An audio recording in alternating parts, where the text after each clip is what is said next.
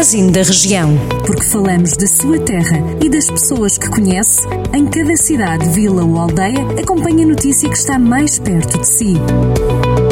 Magazine da Região. Edição de Rafael Santos.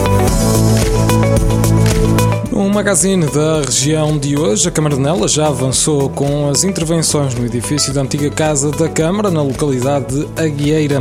A autarquia quer requalificar o edifício e fazer dele um museu.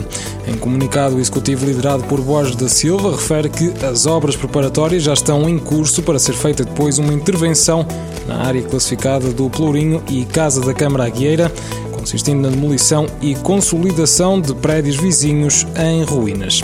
E as termas das Caldas de Aregos, em Rezende, reabriram ao público esta segunda-feira, tendo sido retomados alguns dos seus tratamentos de termalismo.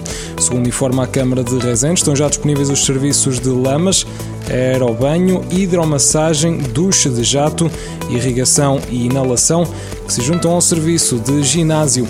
Os restantes tratamentos ainda não se encontram disponíveis. E o edifício dos Passos do Conselho de Sátão vai receber no próximo dia 25 de junho a peça Mentira a Quanto Obrigas, da Companhia de Teatro Montemuro.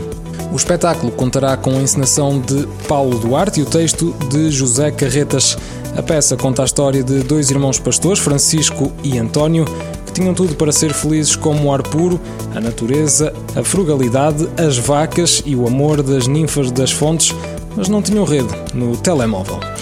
Joaquim Silva, ciclista da TAF Hermes Indoa Mortágua, terminou a primeira edição do Grande Prémio do Douro Internacional na quarta posição da classificação geral.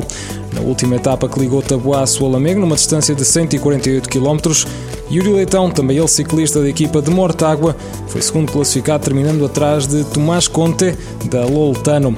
A prova foi ganha por Maurício Moreira, da FAPEL, o ciclista uruguai concluiu a prova com 39 segundos de vantagem sobre José Neves, da W52 Futebol Clube do Porto. Pode ouvir estas e outras notícias sempre que quiser, em total permanência, no site do Jornal do Centro. Jornal do Centro, a rádio que liga a região.